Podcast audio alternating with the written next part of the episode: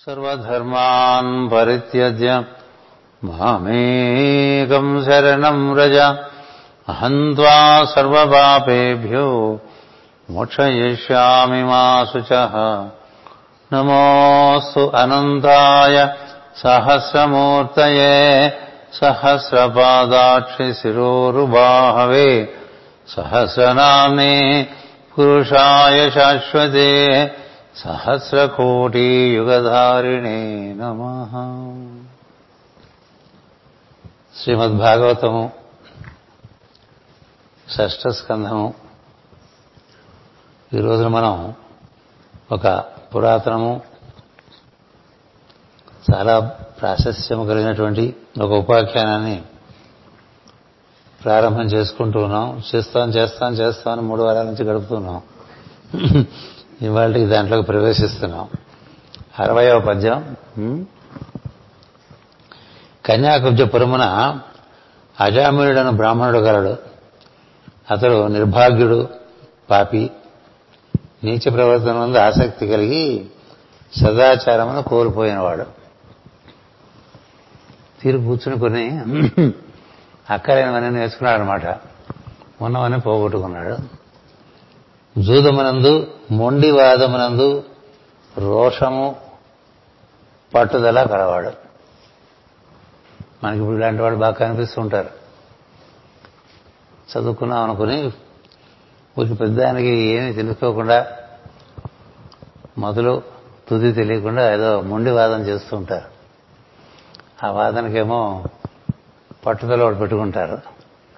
ఇక వాళ్ళకు ఉండేటువంటి మేధా సంపద అంతా వాడుతూ ఉంటారు తప్ప అసలు తెలుసుకుందాం అనేటువంటి ఉద్దేశం ఉండదు.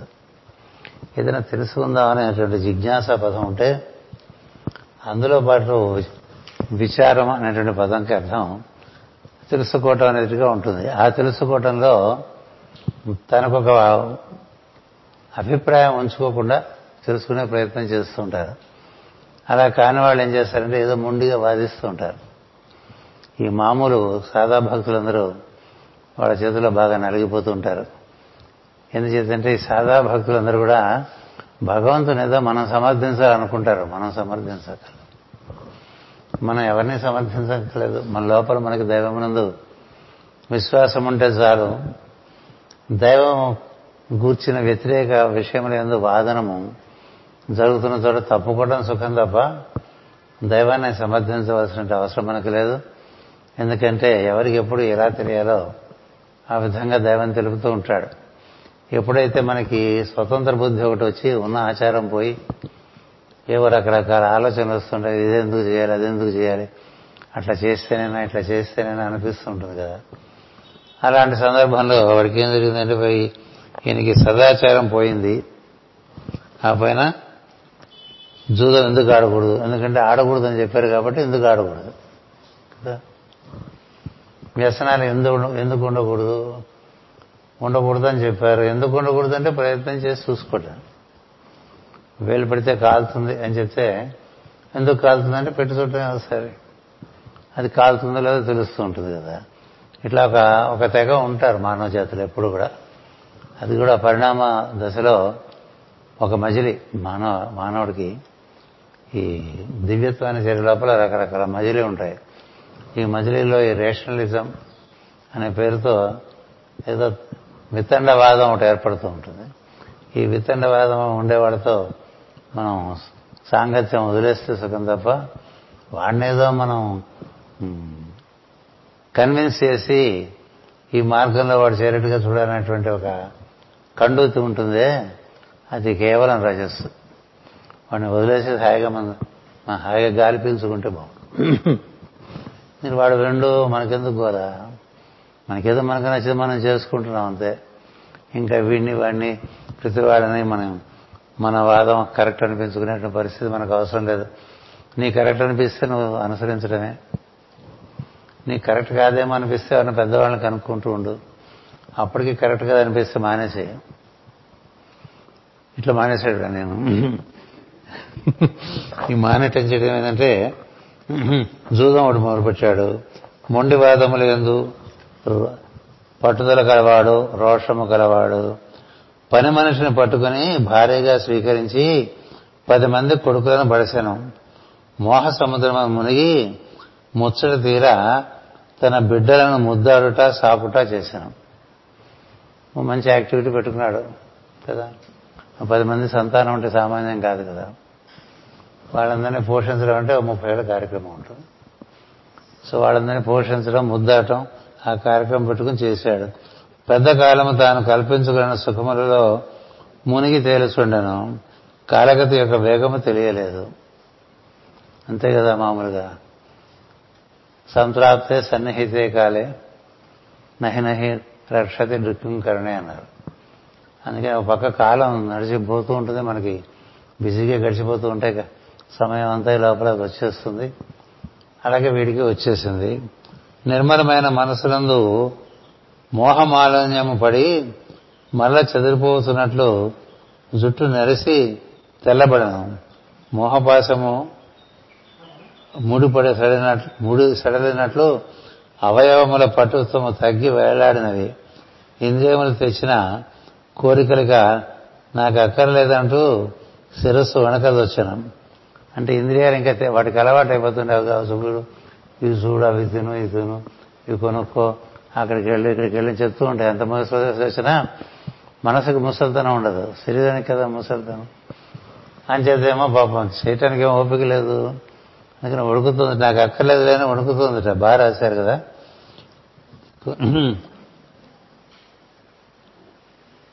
మోహపాశము ముడి సడలినట్లు అవయవముల పటుత్వము తగ్గి వేళ్ళాడినవి ఇంద్రియములు తెచ్చిన కోరికలు ఇక నాకు అక్కరలేదన్నట్లు శిరస్సు వణుకతొచ్చాను.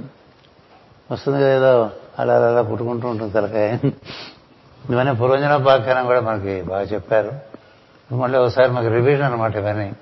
ముసలితనంలో ఎలా ఉంటాయని చెప్పి. వణుకతొచ్చాను. వయస్సుతో వచ్చిన వ్యామోహము దూరము పోతున్నట్లుగా చూపు క్రమముగా తగ్గాను కదా? చూపు తగ్గితేనే ఇవన్నీ పెట్టుకుంటూ ఉంటాం. కొన్నాళ్ళ క్రితం ఇది లేదు కదా అదే సరిపోయేది. కొన్నాళ్ళ క్రితం అది కూడా లేదు. అంటే చూపు తగ్గాను కదలనతో వగర్పు పుట్టాను. దంతములు ఊడిపోయాను. దగ్గు ఉబ్బసము పిలువకయే పలుకుచుండాను కదా?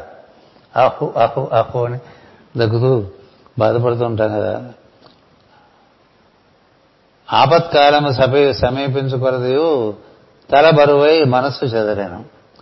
ఎనిమిది ఎనిమిది సంవత్సరముల వయస్సు నిండుసరికి బాగా బతికాడు. కదా? ఎనభై ఎనిమిది ఏంటండి? అతనికి మనస్సు చెదిరాను. అతని కొడుకులందరిలో చిన్నవాడు నారాయణుడు.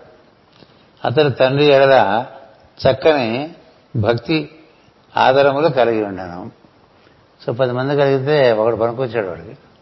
కాస్త వాడు రిలేట్ అవుతూ ఉంటాడు అనమాట ఎందుకంటే అందరూ ఎవరు పిలిచినా పలకరు కదా ముసలితనంలో.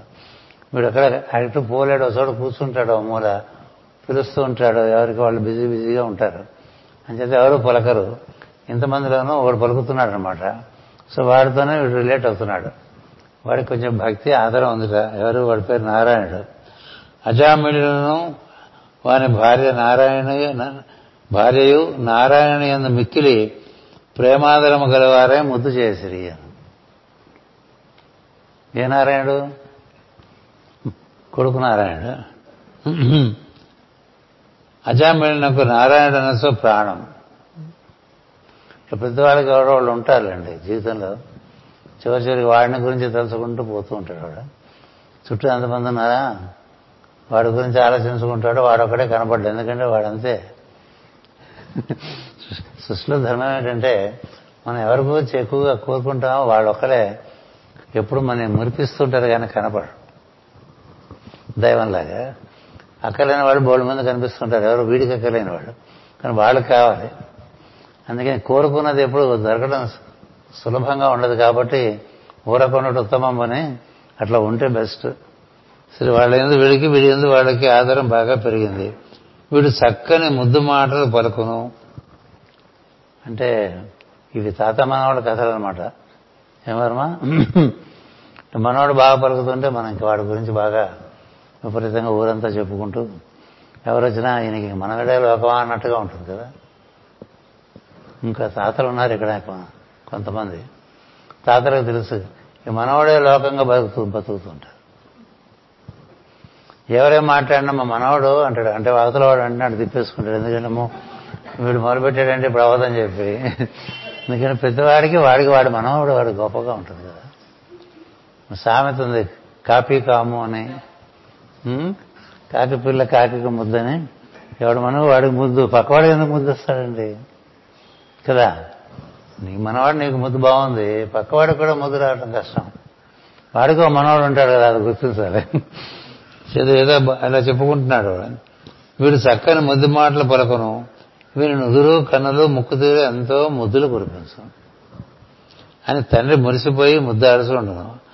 అన్న పానీయముల సమయంలో నారాయణుడు ప్రక్కన కనిపించడంతో తండ్రి భుజం పడడు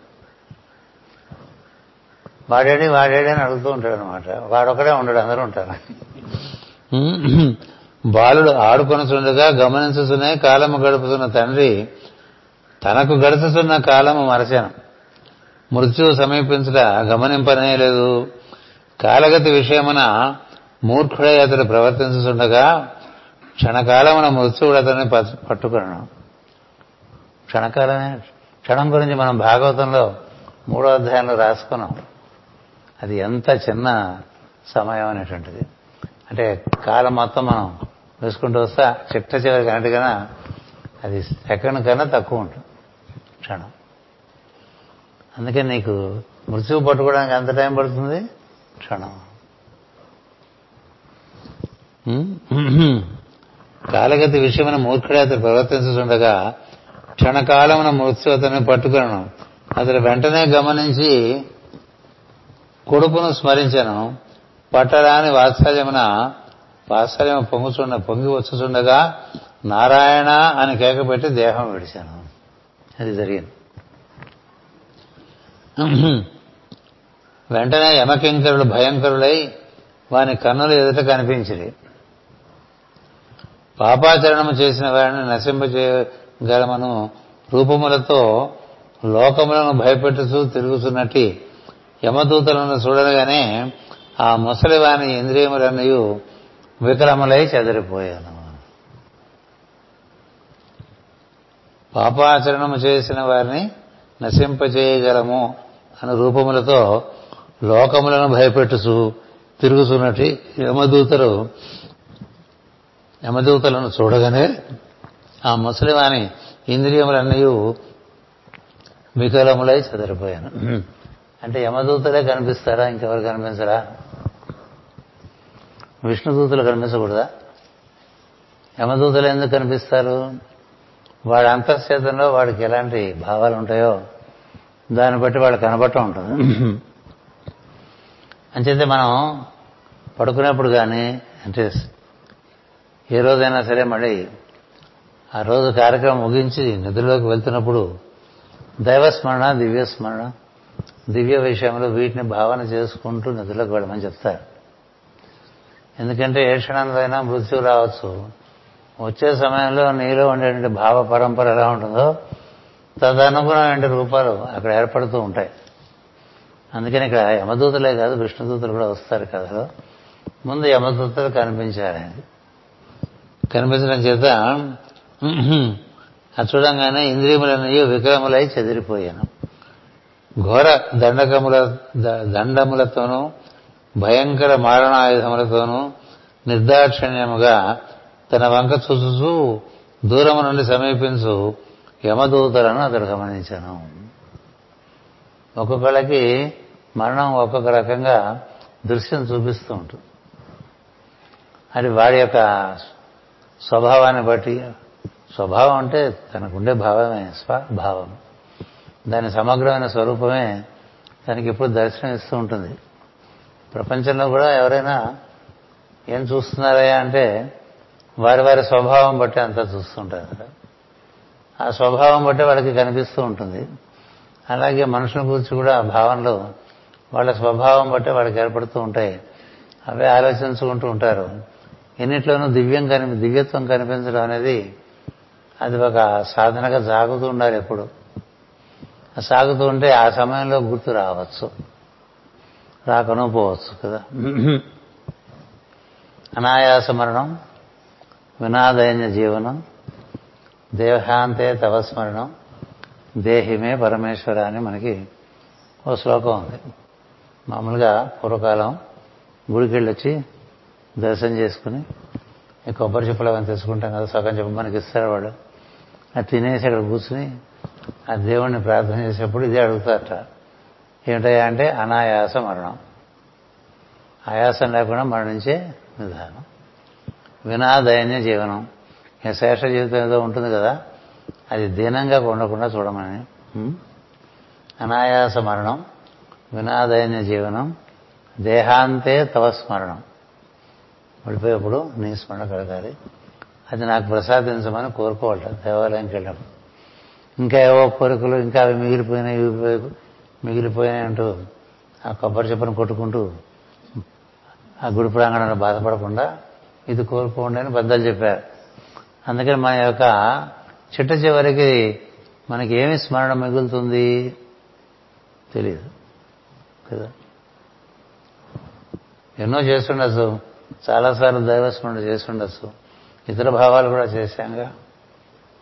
ఇతర భావాలు చాలా ఉన్నాయిగా మనలో. ఏది రాకూడదు ఆ సమయంలో? చెప్పండి. అప్పుడు తర్వాత వెనక నుంచి లెక్కేసి నేను ట్వెల్వ్ ఇయర్స్ ఇలా చేశాను. ఒక పుష్కరం. కార్యక్రమాలు చేశాను. రెండు పుష్కరాలు చేశాను. అవన్నీ కాదయా చెట్టు చివరికి నువ్వు చేశాను ఆ స్మరణ బట్టి ఈ దర్శనం ఉంటుంది. వీడికి ఏంటంటే మనకి ఈ ఈ ఉపాఖ్యానం చాలా ప్రాశస్తి ఎందుకు సంపాదించిందంటే వాడి పదో కొడుకు నారాయణ అని పేరు పెట్టుకోవటం వల్ల ఆ నారాయణ అని పిలవటం వల్ల ఒక మీమాంస వచ్చింది. ఈ నారాయణుడు ఎవరని? సో దాని నుంచే కథ అనమాట కథ బాగుంటుంది. చాలా లాజిక్ ఉంటుంది కథలో ముందు ముందు చాలా మాట్లాడతారు యమదూతలు విష్ణుదూతలు మాస్టర్ గారు ముగ్గురు మాట్లాడతారు. ఎందుకంటే మాస్టర్ గారు కూడా చాలా ఇలాంటి విషయాల్లో బాగా రకరకాలుగా రకరకాల దృక్కోణాల్లో చూపిస్తూ ఉంటారు. అందుకని ఈ కథ మనం కొన్నాళ్ళు బాగానే రసపట్టుగానే సాగుతుందని నేను అనుకుంటున్నా. ఇప్పుడు చెప్తున్న విషయం ఏంటంటే మామూలుగా సగటుగా నీకేం భావనలు వస్తున్నాయి? నువ్వు ఊరికే కూర్చుంటే నీకేం భావనలు వస్తున్నాయి? అది నీ స్వభావం. ప్రయత్నించి కదా స్మరణ చేస్తున్నావు? ప్రయత్నించి కదా స్మరణ చేస్తున్నావు? అప్రయత్నంగా స్మరణ జరుగుతుందా?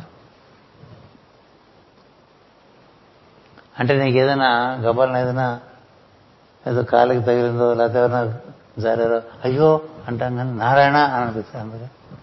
అందుకే. నువ్వు ఎంత నామం చేస్తున్నా ఆ నామం అప్రయత్నంగా నీ నుంచి వస్తుందా? సమయం వచ్చినప్పుడు. రామా అని నిద్రలేచేవాడు ఉంటారు. గోవిందా అని నిద్రలేచేవాడు ఉంటారు. అలా ఉంటారు కదా. ఏదైనా ఒక అకస్మాత్ సన్ని మరణం కన్నా అకస్మాత్ ఇంకేం లేదు. ఆ సన్నివేశంలో నీ నోట్లోంచి ఏమొస్తుంది? అమ్మో అయ్యో అబ్బో అంటూ ఉంటాం కదా. ఏవో మాట్లాడుతూ ఉంటాం కదా. ఏదైనా రావచ్చు.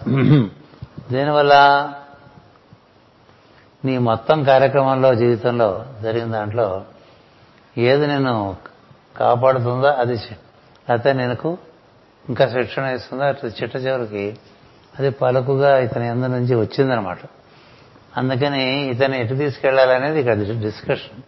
అది కాదు. అందుకని నేను ఇన్నేళ్ళు చేశాను అన్నేళ్ళు చేశాను.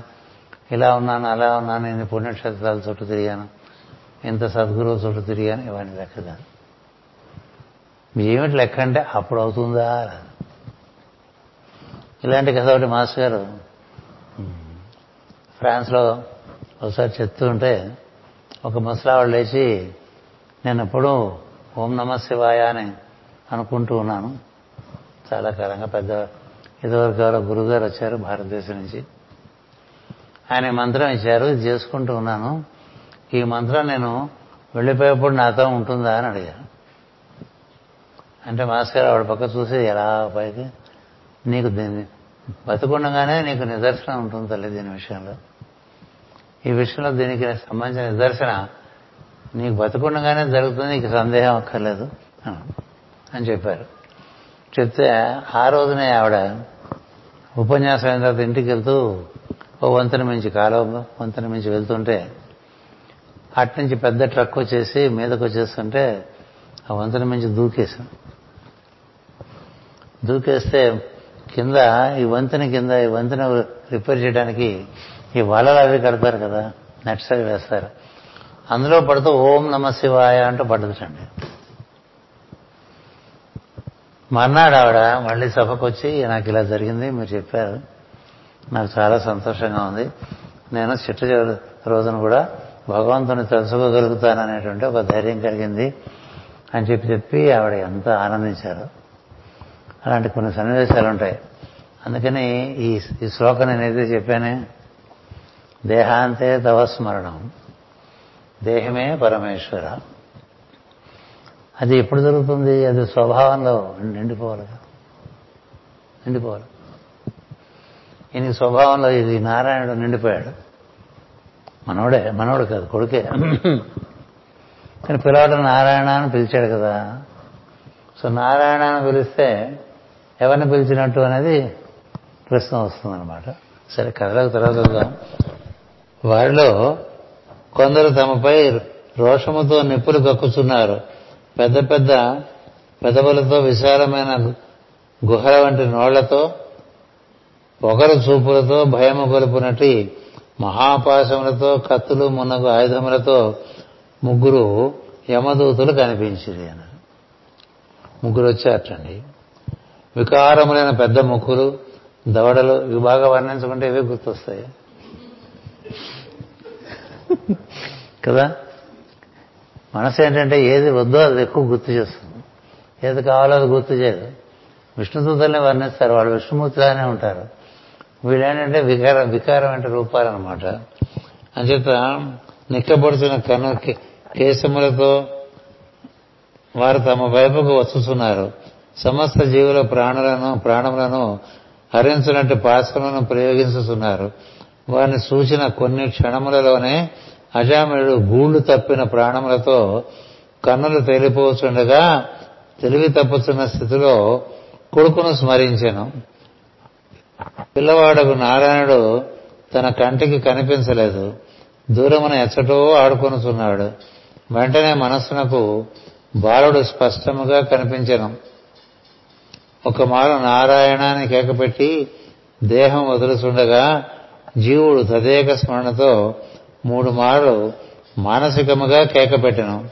అప్రయత్నముగా ఆత్మనందని స్మరణ తటస్థించినది. అది మూలంలో మూలంలో ఉన్న విషయం అది. మూలంలో ఏమనిచ్చారంటే మూడు సార్లు కేకపెట్టాడు అంటే ఒకసారే కేకపెట్టాడు. రెండోసారి ప్రాణమయ కోసలను మూడోసారి మనోమయ కోసలను వాడు భావన అనమాట కేకపెట్టినట్టు. ఇంకేం మాట లేదు ఏమీ లేదు. అంటే మూడు సార్లు కేకపెట్టాడు. పెట్టినప్పుడు మానసికముగా కేకపెట్టను అప్రయత్నముగా ఆత్మానందని స్మరణించడం తటస్థించినది అని. ఈ ఆత్మానందుడు అనే దానికి తర్వాత మనకి వివరణ వస్తుంది. దేహం విడిచిన వెనుక మాస్ గారి వివరణ దేహం విడిచిన వెనుక దేహమునకు గల చుట్టరికములు ఉండవు. అతనికి దేహం విడుస్తున్న కొద్ది క్షణములు కుమారుని స్మరణ కలిగను. అది పూర్తిగా దేహ సంబంధము కాక మనోవైకల్యముచే మన సంబంధము గాక ప్రేమబంధముచే ఆత్మ సంబంధముగా తటస్థించను. అతడు కేక పెట్టవలసిన దేహ సంబంధమును అనుసరించి కేక పెట్టినది ఆత్మ సంబంధమును అనుసరించి ఆత్మనందను ఒడివెన్ అని ప్రయోగం ఇచ్చుట ఈ ప్రయోగముక ఈ ప్రయోగమందక విశేషము ఇమిడి ఉన్నది అని చెప్పి. అంటే నారాయణ అని పిలవడం చేత వీడికి కొంత ఉద్ధారణ జరిగిందండి. అంటే మోక్షం వచ్చేసిందని ఉండదు. గుర్తుపెట్టుకోండి. వెంటనే మోక్షం రాదు ఇంతకన్నా బెటర్ స్టేట్ ఆఫ్ రీఇన్కార్నేషన్ తర్వాత కథలో చివరిలో ఉంటుంది. కురుఆత్మ రజామీయుడు నారాయణసు ఆత్మానందని పిలువని ఏ రీతి నీలుకుంటివి అన్నారు కదా. ఏ రీని ఈ సాటి వేలుపుని ఎందున కృష్ణ అని కృష్ణ శతకం. అంటే ఎరుకోవటం అంటే మోక్షం అవటం కాదు. ఆ చిట్ట చివరి జరిగిన దాన్ని బట్టి చూడండి మనకి మాకు అకౌంటెన్సీలో క్యారీ ఫార్వర్డ్ నుంచి బ్రాడ్ ఫార్వర్డ్ అని ఉంటుంది. ఇక్కడ సీడీ అని వేస్తాం అక్కడ బిఎఫ్ అని వేస్తాం. ఈ అంకే మళ్ళీ అక్కడ పట్టుకొస్తాం కదా? ఈ ఈ క్యారీ ఫార్వర్డ్లో వాడు నారాయణ అన్నాడు అక్కడి నుంచి మొదలు పెడదామని. మంచి లో మంచి ప్రదేశంలో మంచి తల్లిదండ్రులకు మంచి వాతావరణంలోనూ అలా వాడికి మళ్ళీ జన్మ కలుగుతుంది. పుణ్యనది ప్రాంతాల్లో పుట్టడం పుణ్యక్షేత్రాల్లో పుట్టడం పుణ్య దంపతులకు జన్మించడం ఇవన్నీ కూడా మరణించిన వాడికి బాగా ప్యాస్ అయినట్టు వాడు లెక్క. మళ్ళీ పుట్టిన చోట ఎలా ఉన్నది అనేది. ఏ జీవనది తీరంలో పుట్టాడనుకోండి అని అర్థం. ఆ పుణ్య దంపతికి పుట్టారనుకోండి అని అర్థం. అక్కడ ఉండేటువంటి పుణ్య విశేషాలు వాడిని ఆకర్షిస్తాయి క్రమంగా వాడు ఉద్ధారణకి వాడికి కావాల్సిన అవకాశం ఏర్పడుతూ ఉంటాయి. అట్లా ముందు ముందుకి జన్మల్లో ఇంతకన్నా ఉత్తమ జన్మకి వెళ్ళటమే మనకు మనం కోరుకోవాల్సిన విషయం తప్ప ఈ మోక్షం గీక్షం అనేది అంటూ ఉంటారు. దాని గురించి ఎవరికి అవగాహన లేదు. ఎందుకంటే తాను లేని స్థితి తను పొందడం అనేటువంటిది చిట్ట చివరికి జరుగుతుంది. ఈ లోపల ఎన్నో పొందవలసిన ఉన్నది జీవుడు. జీవుడు పరిపూర్ణమైన అనుభూతి పొంది పరిపూర్ణుడిగా దైవం దగ్గర చేరాలి తప్ప ఏమీ తెలియకుండా దేవుడి దగ్గర చేస్తే ఏం చేస్తాడు వాడికి తెలియదు ఏం చేయాలో వీడికి తెలియదు ఏం చేయాలో. ఒక వెరిమోహం వేసుకున్నట్టు చూస్తున్నాడు అనుకోండి ఏమిటి ఉపయోగం? పద్నాలుగు లోకాలు సృష్టి చేసినటువంటి దైవం పద్నాలుగు లోకాల్లోనూ జీవుల్ని ప్రవేశపెడితే నువ్వు ఏమీ చూడకుండా ఏమీ తెలుసుకోకుండా ఏ జ్ఞానం పొందకుండా ఏ అనుభూతి పొందకుండా అట్లా మళ్ళీ పంపించినట్టే తిరిగి వచ్చామనుకోండి ఏమిటి మంచి ఎగ్జిబిషన్ పంపిస్తే పిల్లవాడిని ఆడుకోరాని వాడు నాన్న పక్క అమ్మ పక్క అట్లా కొంగు పట్టు తిరుగుతున్నాడు అనుకో పోరా ఆడుకోరా అంటే వీడు వెళ్ళాడు కదా? ఇంకోటి వెళ్ళొచ్చేస్తాడు అన్నీ చూసి వచ్చేస్తాడు ఏం చూశారంటే ఏమడిగినా చెప్పేస్తాడు. బాగుందా అంటే బాగుంది అంటూ ఉంటాడు. వాడంటే సంతోషిస్తాడు తల్లిదండ్రి. కదా? ఇప్పుడు ఏం నేర్చుకోకుండా ఎక్కడికి వెళ్ళిపోతారండి? ఎక్కడికో వెళ్ళిపోవాలని ఒక వ్యామోహం. అదేమిటో తెలియదు ఎట్లా ఉంటుందో తెలియదు అది ఎట్లా ఉంటుందో తెలియదు అక్కడ ఏం చేయాలో తెలియదు ఎక్కడికో వెళ్ళిపోదాం అనేటువంటి ఒక వ్యామోహం లక్షలాది మంది ఈ ఆస్తిక జనులకు ఉందండి ఏమిటో తెలియకుండా. ఇంకో ఊరు వెళ్తుంటే ఆ ఊరు ఎట్లా ఉంటుంది? ఆ ఊళ్ళో మనం ఎవరు కలుస్తారు? ఆ ఊళ్ళో మనం ఏం చేస్తాం? అన్ని తెలుసుకుని కానీ వెళ్ళాం కదా? ఎందుకు తొందర? అందుకని ఎటు ఎటు వెళ్దాం అనుకుంటున్నావు? ఎక్కడికి వెళ్దాం అనుకుంటున్నావు? ఇక్కడి నుంచి ఎక్కడికి వెళ్దాం అనుకుంటున్నావు? దాని గురించి నీకు అవగాహన ఉందా? ఉందా? అవగాహన చేసుకుంటూ ఉండు. దాని గురించే భావన చేసుకుంటూ ఉండు. అందుచేత వీడు ఈ నారాయణ అని పిలవటం ఏమైందంటే ఈ దేహబంధం విడుతున్నప్పుడు ప్రజ్ఞ పలికినటువంటి పలుకులు మానసికంగా పలికినవి కాబట్టి దేహబంధం ఉండదు కాబట్టి ఆత్మబంధం అనేటువంటిది దాంట్లో నుంచి ఎప్పుడో వాడు చేసుకున్న పూర్వపుణ్యం. ఇప్పుడు ఏంటంటే మనం పేర్లు పెట్టుకుంటామండి పిల్లలకి కదా? నారాయణ అని పేరు పెట్టుకుని చిట్టి అని పిలవచ్చుగా? మనకి చాలా భయంకరమైన కుసంస్కారాలు ఉంటాయి మనలో. చాలా కుసంస్కారాలు. పెట్టేవన్నీ దేవుడి పేర్లు పెడతాం. పిలిచేవన్నీ చిట్టి చంటి బుజ్జి చిన్న పెద్ద. నీకే పలుస్తాం కదా? నేను అందరికీ చెప్తుంటే శుభం అని దైవం పేరు పెట్టుకున్నారు అదే పిలవండి ఇంకో పేరు పిలవకండి. కదా? ఒక తరం వెనక్కి వెళ్తే అసలు ఎవరు వాళ్ళు వాళ్ళ పేర్లు పెట్టి పెంచుకోరు. ఎందుకు? ఇప్పుడు చంటి అంటే ఏంటి? చిట్టి అంటే ఏంటి? పెద్ద చిన్న బుజ్జి చింతల్లి పెద్దల్లి పార్వతిని పెట్టుకున్నావు. పెద్దల్లి అంటే ఏముంది పార్వతిని కదా. కొన్ని కొన్ని నామాలకి కొంత కొంత ప్రత్యేకత ఉంది. అందులో నారాయణ నామం కదా. మరి నారాయణ నామం వాడు పెట్టుకోవడం అనేటువంటిది ఓ పూర్వ సంస్కారం అయి ఉండాలి ఇంకేదైనా పెట్టుకోవచ్చుగా? ఇంకోటి ఏదైనా పెట్టుకోవచ్చు కదా. అందుకని పెట్టుకున్న పేరు దాని ఎందు ఉండేటువంటి సంస్కారం వల్ల వీడికి సంస్కారం అబ్బింది. అది పిలవటం అలవాటు చేసుకున్నాడు నారాయణ నారాయణ నారాయణ అంటే వాడు కొడుకుని పిలిచాడా? నారాయణను పిలిచాడా? అనేటువంటిది తర్వాత మనకు తెలుస్తుంది. అది మనకి ముందు ముందు వివరిస్తారు.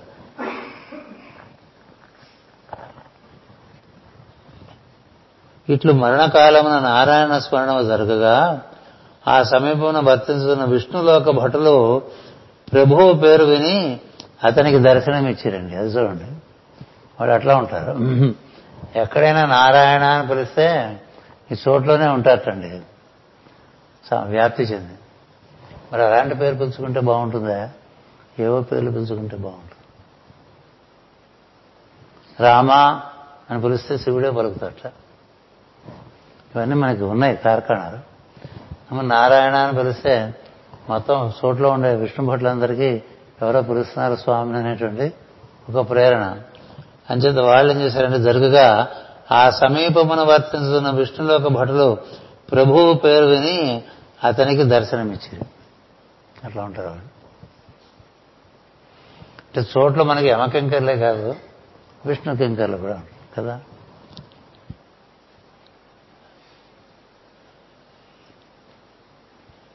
ఇన్ని యమదూత వచ్చిరి యమదూతలను గట్టిగా అదిలించి నిలబెట్టిరి. మాస్టర్ వివరణ. ఏ వ్యక్తిని సూచనను ఏ జీవిని సూచనను నారాయణ అంతర్యామిత్వమును దర్శనం దర్శించువారు విష్ణు భక్తులు. వారి సాన్నిధ్యమే యమదూతలకు ప్రతిబంధకము.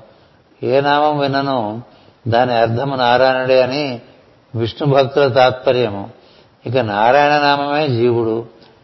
కాంతిలో ఉచ్చరించి ఉచ్చరించినప్పుడు తన కొడుకును ఉద్దేశించినప్పుడు ఆ కొడుకులో కూడా విష్ణుని అంతర్యామిత్వం చూసుటయే విష్ణు పార్షదులు నేర్చిన విద్య. ఇచ్చిన జీవుల పుత్రమిత్రత్వాది సంకల్పముల కన్నా భక్తుల అంతర్యామిత్వ సంకల్పము బలముగా పనిచేయను అన్నారు అంటే వీడు పిలిచినవాడు నారాయణ అని పిలిచాడండి. పిలిస్తే కొడుకుని పిలిచాడా? నారాయణ పిలిచాడా? అనే సందర్భం ఉన్నప్పుడు విష్ణు భక్తులు ఏమనుకుంటారంటే ఉన్నది నారాయణుడే కాబట్టి వీడు పిలిచింది నారాయణుడే అనుకుంటారు. ఎందుకని? అది వాళ్ళ సాధన. అంతర్యామి సాధన చేసేవాళ్ళు ఈ భాగవత మార్గంలో ఉండేవాళ్ళు. అందులో విష్ణుదూతలు అంటే అందులో పండిపోయిన వాళ్ళు కదా. వాళ్ళకి ఏమైనా నారాయణ మంత్రమే అనిపిస్తుంది వాళ్ళకి శబ్దమే నారాయణం రూపమే విష్ణువు. ఇట్లా ఉంటారు వాళ్ళు. అందుకని ఇక్కడ నారాయణ అని పిలంగానే వాళ్ళు వచ్చి చేరారు. ఇతడు అజామేళుడను బ్రాహ్మణుడు. దాసికి భర్తగా బతికిన బతికినవాడు. వీని దేహం నుండి వెలుపకు వెలుపలకు లాగుడు అని ఆటోపముతో జీవును వెలువరించిన ఎబభట్లను విష్ణు దూతలు తొలగి తొలగద్రోచిరి అన్నాడు. వాళ్ళు వచ్చేసి వీళ్ళని తోసేసేట ఊహించుకోండి. ఇవన్నీ మనకి మరణంలో జరిగే సీన్ అనమాట మీరు ఊహించుకోవచ్చు. నేను ఊహించుకోవచ్చు. అంటే వాళ్ళు వస్తుంటే వాళ్ళని పంపించేసి వీళ్ళు వస్తున్నారు అంటే బాగుంటుంది కదా. వీళ్ళు వస్తుంటే వీళ్ళని చూసేది వాళ్ళు వస్తే అర్జెంటీనాలో ఒకసారి అర్జెంటీనాలోనే. ఇదే చెప్ చెప్పాయి దేహం నిలిచే సందర్భం గురించి మూడు రోజులు సెమినార్ పెట్టారు వాళ్ళు. అది ఎలా ఉంటుందని మాకు seminar. The art of dying అని బాగుంది బాగా జరిగింది. చెప్తుంటే అందులో ఒక ఆవిడ ఒక విషయం లేచి అడిగింది. మూడు రోజులు అయిన తర్వాత ఇష్టాగోష్ఠి ఉంటుంది కదా. బాగా చెప్పావు అంత వివరంగా చెప్పావు. అసలు ముందు ఎవరు వస్తారని అడిగింది. ముందు ఎవరు వస్తారంటే నీ బట్టి అని చెప్పు. నీ బట్టి నీకు ఎవరు ముందు వస్తారనేది ఉంటుంది అని చెప్పాను. చెప్తే ఆడ చాలా అద్భుతమైన వ్యక్తి. నేను నేను ఎప్పుడు పడుకున్నప్పుడల్లా ఎప్పుడు ఇద్దరు దేవతలు వచ్చి తన నిద్రాల నుంచి వేరే లోకాలకు తీసుకుంటుందన్నట్టుగా భావం చేస్తూ పడుకుంటుందండి. బాగుంది కదా? ఏదో ఆ హారర్ సినిమాయో ఈ హారర్ సినిమాయో చూసేసి పడుకున్నాం అనుకోండి అదే వచ్చేస్తుంది కదా. ఏవో న్యూస్ చూసి పడుకున్నాం అనుకోండి అవే వచ్చేస్తాయి కదా. చిట్ట చివరికి మనకి దైవస్మరణతో పడుకుని ఆ దైవస్మరణలోనే మనం ఉన్నాం అనుకోండి ఆ దివ్యమైన విషయాన్ని తలుచుకుంటూనే నిద్రలోకి వెళ్ళామనుకోండి అదే మనకు అలవాటు అయిపోయింది అనుకోండి మనకి అంత్యకాలం అంటే నిద్ర కూడా అంత్యకాలమే. ప్రయాణకాలం అంటే కూడా అత్య మరణమే. అంచేత ఈ నిద్రలోకి వెళ్ళేది ప్రయాణకాలం అని చెప్తారు అంత్యకాలం అని చెప్తారు. అందుకని చిట్ట చివరిగా మనకు జరగవలసింది ఓ పది పదిహేను నిమిషాల పాటు దివ్యమైనటువంటి విషయాలు భావం చేసుకుంటూ అందులోకి ప్రవేశిస్తే తప్పకుండా తదనుగుణమైనటువంటి వాతావరణంలోకి మనం ప్రవేశిస్తాం. వేరే వాతావరణంలో మనం నిద్రలోకి వెళ్ళామనుకోండి ప్రయత్నం లేకుండా మన స్వభావంలో ఉండేవే మనకు వచ్చేస్తే నిద్రలో కూడా అందుకనే నిద్ర కూడా పట్టదు పట్టాను చాలా మంది నిద్ర పట్టకపోతే నిద్ర పట్టేంత వరకు దైవభావాన్ని చేయండి. వచ్చినప్పుడు వస్తుంది నిద్ర. అలా ఉండాలి తప్ప దించుకుంటే నిద్ర రాదు. విసుకుంటే ఇంకా రాదు కదా. అంచేత ఆ విష్ణుదూతలు వచ్చి ఈ విధంగా తొలగించారు. తమ ప్రయత్నం విఫలము కాగా యమదూతలు విష్ణుదూతలతో ఇట్లనిరి మీరెవరు? మాతో వైరము కారణమేమి? యమదూతలకు ఎవరితోనో వైరం లేదు కదా? వాళ్ళ డ్యూటీ వాళ్ళు చేస్తూ ఉంటారు అంతే. తర్వాత వాళ్ళ డ్యూటీకి ఎవరు అడ్డు రారు. ఎందుకంటే ఎవరి పని వాడు చేస్తుంటే సృష్టిలో ఎవరు అడ్డరాడడానికి వీలేదు కదా? అందుకని మాకెవరు అడ్డరాదు కదా? మీరు ఎలా అడ్డొచ్చారు? మాతో వైరణముకు కారణమేమి? చిక్కిన వారిని విడిపించడి సామర్థ్యం మీకెక్కడిది అని. వాడు పట్టుకున్నారు వీడిని అజామీరుణ్ణి వీళ్ళు విడిపించేశారండి. అంత సామర్థ్యం మీకెక్కడుంది అని అడిగారు. ఇక యముని శాసనములు హాస్యాస్పదములు కావలసినదేనా? అని అడిగారు వాళ్ళు. ఇలా జరిగితే మరి మా గురుగారు ఆయన పంపిస్తే కదా మేము వచ్చాం. మరి ఆయన సంగతి ఏమిటి? ఆయన ఒకటి చెప్తుంటే ఇక్కడ ఇంకోటి జరిగితే కొంచెం బాగుండదు కదా? ఎప్పుడు ఇలా జరగలేదు కదా అని వాళ్ళు మూడు ప్రశ్నలు వేశారు. మీ రూపములు మా కన్నులకు ఆశ్చర్యము కలుపుతున్నవి.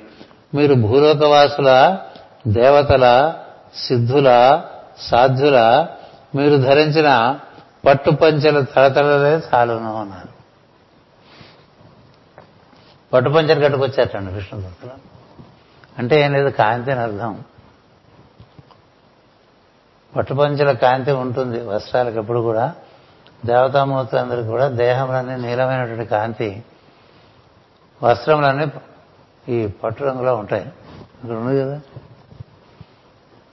అవి అన్ని చోట్ల వానలు పట్టు పీతాంబరాలు అంటుంటారు. అంటే ఈ సిల్క్ పంచలు కట్టుకోమని కాదు. రంగు అది.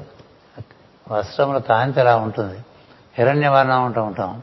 ఆ కాంతిలో ఉన్నారు మీరు చూస్తూ ఉంటే అంచేత మీరు ధరించిన పట్టు పంచల తడతడలే చరణం.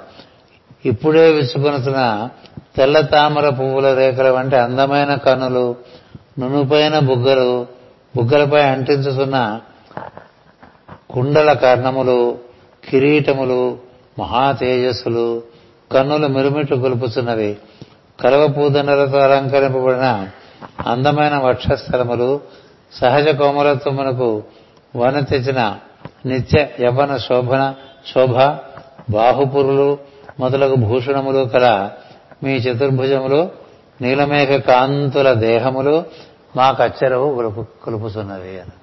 ఇది విష్ణు వర్ణనమే విష్ణు రూప వర్ణనం కదా? మనం మామూలుగా చాలా శ్లోకాలు ఉంటాయి మనకు అట్లా శాంతాకారం అంటాం. భయంకరాకారం అనం కదా? ఉగ్రాకారం భుజగశయనం పద్మనాభం సురేశం. విశ్వాకారం గగన సదృశం ఆకాశంలాగా ఉంటాడండి అంటే నీలంగా ఉంటాడు. మేఘవర్ణం శుభాంగం లక్ష్మీకాంతం కమలనయనం యోగిహృద్ ధ్యానగమ్యం. వందే విష్ణుం భవభయహరం సర్వలోకైకనాథం. ఇట్లా అన్నిటికీ ఉంటాయి కదా ప్రతి ప్రతి దేవతాస్తోత్రం చాలా అద్భుతంగా కస్తూరి తిలకం తలాట ఫలకే వక్షస్థలే కౌస్తుభం నాసాగ్రే నవమౌక్తికం కరతలే వేణుం కరే కంకణం అంటే కనబడుతోంది అలా చదువుకుంటే? కొంచెం నోరుతో టేప్ వేస్తున్నారు. టేపులు వేస్తాం. టక రూపదర్శనం ప్రయత్నం చేయాలి. ఎంతో బాగుంటుంది కస్తూరి తిలకం లలాట పలక అంటే చాలా అద్భుతంగా కదా నుదురు మీద చక్కగా మాస్కర్ బొట్లాగా మనకు అదే కనిపిస్తుంది కదా. ఆయన కూడా కృష్ణుడు కూడా ఆ మూడు వంగనామాలు పెట్టుకుంటా ఒకటే పెట్టుకుంటాడు. అప్పుడే డిస్కషన్ ఉండేది మూడు పెట్టుకోవాలి కదా నువ్వు ఒకటే పెట్టావని. ఇట్లా పెట్టుకుంటే బాగుంటుందని అట్లా పెట్టుకుంటున్నాను. మాస్ గారు కూడా అదే చెప్పారు. నాకు అందంగా ఉండాలని నేను పెట్టుకున్నాను తప్ప ఇంకోటి ఏం లేదని. ఎందుకంటే చూడటానికి బాగుండాలి కదా. చూడటానికి. ముందు మనకు బాగుండాలి. చూసేవాళ్ళకి కూడా బాగుంటే ఇంకా మంచిది. ఇలాంటి రూపాలు అది. అలాంటి రూపాలు దర్శనం ఇచ్చారు ఎవరికి? యమదూతులకు విష్ణుదూతులకు. చూడంగానే వాళ్ళకి అర్థమైపోయింది వీళ్ళు. దేవదూతలు తప్ప సామాన్యులు కాదని చెప్పి ధనుస్సులు అమ్ముల పొదలు శంఖ చక్ర గదా ఖడ్గములు సాధనములు పద్మములు ధరించిన మీ దేహములు లోకాద్భుతములుగా ఉన్నవి. మిమ్ములను పారద్రోలు మమ్ములను పారద్రోలు సందర్భమున కూడా మీరు శాంతమూర్తులు. అంటే వీళ్ళని అదిలించి వీళ్ళ నుంచి విడిపిస్తున్నా కూడా వాళ్ళు శాంతంగానే ఉన్నట్టండి అంటే అది నుంచి విడిపించేవాడు వాడు కోపంగా ఉంటాడు కదా మామూలుగా. వాడు ఇంకొంచెం వీరత్వం చూపించాలి. ఇంకొంచెం క్రోధం చూపించాలి. ఏం లేదు మీరు ఎప్పుడు కూడా శాంతంగా ఉన్నారు. శాంతమూర్తులుగానే ఉన్నారు. మీ దేహంలో నుండి వెలువడుతున్న శాంత స్వరూపములైన తేజస్సులు ఈ లోకముల యందు నల్దిక్కులందు చీకటులను పారదోలుతూ సంతోషము కలిగించినవి. మా సాన్నిధ్యము సర్వము మీ సాన్నిధ్యము సర్వమునందు నిండినది అని. ఎవరైతే వీళ్ళని ఇతన్ని బంధించడానికి వచ్చారో వాళ్ళకి విష్ణు దూతల సందర్శన చాలా ఆనందం కలిగించింది. తమ చేసే పనికి వాళ్ళకు వాళ్ళ అంతరాయం కలిగించినా వాళ్ళు దానివల్ల ఏం చికాకు పడకపోగా వచ్చిన వాళ్ళని చూసి చాలా ఆనందం పొందారు. ఆనందం పొందారు సర్వలోకములకును ఆనందము కలిగించు. మనోహరమైన ఆకారములు కలిగిన వారు మీరు. సమస్త తేజస్సులను మించి వెలుగుతున్న తేజస్సు చేత తేరపార చూచుటకు లక్ష్యము కాకున్నవారు మీరు సమస్త ధర్మములను పరిపాలింపగలవారు. అటు మీరే అటు మీరే ధర్మ పరిపాలకులమైన మమ్మ అడ్డుపెట్టుటకు కారణమేమి అని. మేము ధర్మమే కదా నిర్వర్తిస్తున్నాం మీరెందుకు మమ్మల్ని అడ్డు పెట్టారు అని అడిగారు. మా ధర్మము మేము చేస్తున్నాము కదా అని ఒక ప్రశ్న కూడా వేశారు. అని పలికిన యమదూతలను చూసి విష్ణుదూతలు చిరునవ్వు నవ్వి వికాసము చెందుతున్న ముఖపద్మములతో మేఘ గంభీరమైన కంఠధ్వనులతో ఇట్లు పలికిరి. మీరు నిజముగా యమధర్మరాజు దూతలేనా?